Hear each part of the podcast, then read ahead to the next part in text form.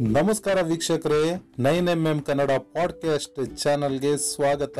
ನಾನು ನಿಮ್ಮ ಮಂಜುನಾಥ್. ಸ್ನೇಹಿತರೆ, ನಮ್ಮ ಜೀವನಕ್ಕೆ ಕತೆಗಳು ಎಷ್ಟು ಮುಖ್ಯ ಆಗುತ್ತಲ್ವಾ? ಒಂದೊಂದು ಕತೆ ನಮ್ಗೆ ತುಂಬಾನೇ ಮೌಲ್ಯಗಳನ್ನ ಕಟ್ಕೊಡುತ್ತೆ. ಅಂತದೇ ಒಂದು ಕತೆ ನಿಮ್ಮ ಮುಂದೆ ಜೀವ ಕಾರುಣ್ಯ ಒಂದು ಊರಿನಲ್ಲಿ ಒಬ್ಬ ರಾಜ ಇದ್ದ.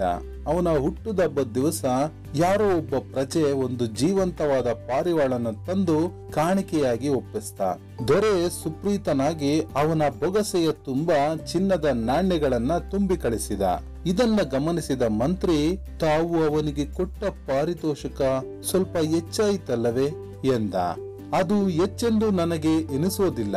ಸೆರೆ ಸಿಕ್ಕಿದ್ದ ಹಕ್ಕಿಯೊಂದು ನನ್ನ ಹುಟ್ಟು ಹಬ್ಬದ ದಿವಸ ಬಿಡುಗಡೆ ಮಾಡುವ ಅಪೂರ್ವ ಅವಕಾಶ ನನಗೆ ದಿನವೂ ದೊರಕುವುದಿಲ್ಲ. ಇಂತಹ ಸುಯೋಗವನ್ನು ಒದಗಿಸಿದವನಿಗೆ ನಾನು ಕೊಟ್ಟ ಚಿನ್ನ ಏನೂ ಹೆಚ್ಚಲ್ಲ ಎಂದ ದೊರೆ. ಅದನ್ನು ಕೇಳಿ ಮಂತ್ರಿ ಹೇಳಿದ, ಇದರಲ್ಲಿ ಗಮನಿಸಬೇಕಾದ ಇನ್ನೊಂದು ಸೂಕ್ಷ್ಮ ಇದೆ ಪ್ರಭುವೆ. ಸೆರೆ ಸಿಕ್ಕಿದ್ದ ಹಕ್ಕಿಗಳನ್ನು ತಾವು ಬಿಡುಗಡೆ ಮಾಡುತ್ತೀರಿ ಎಂಬುದು ಜನರಿಗೆ ತಿಳಿದ ಕೂಡಲೇ ಪಾರಿತೋಷಕ ದೊರಕುವುದೆಂಬ ಆಸೆಯಿಂದ ಜನರು ನಾನು ತಾನೆಂದು ಹಕ್ಕಿಗಳನ್ನು ಹಿಡಿದು ತಂದು ಒಪ್ಪಿಸಲು ತೊಡಗುತ್ತಾರೆ.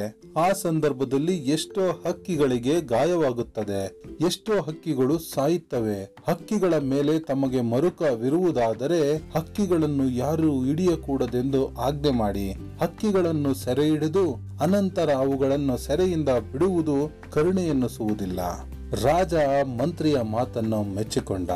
ಗೆಳೆಯರೇ ಇಂಥದೇ ಮತ್ತೊಂದು ಕತೆ ಜೊತೆಗೆ nine M M Kannada podcast ಚಾನಲ್ಲಿ ಮತ್ತೆ ಸಿಗ್ತೀನಿ.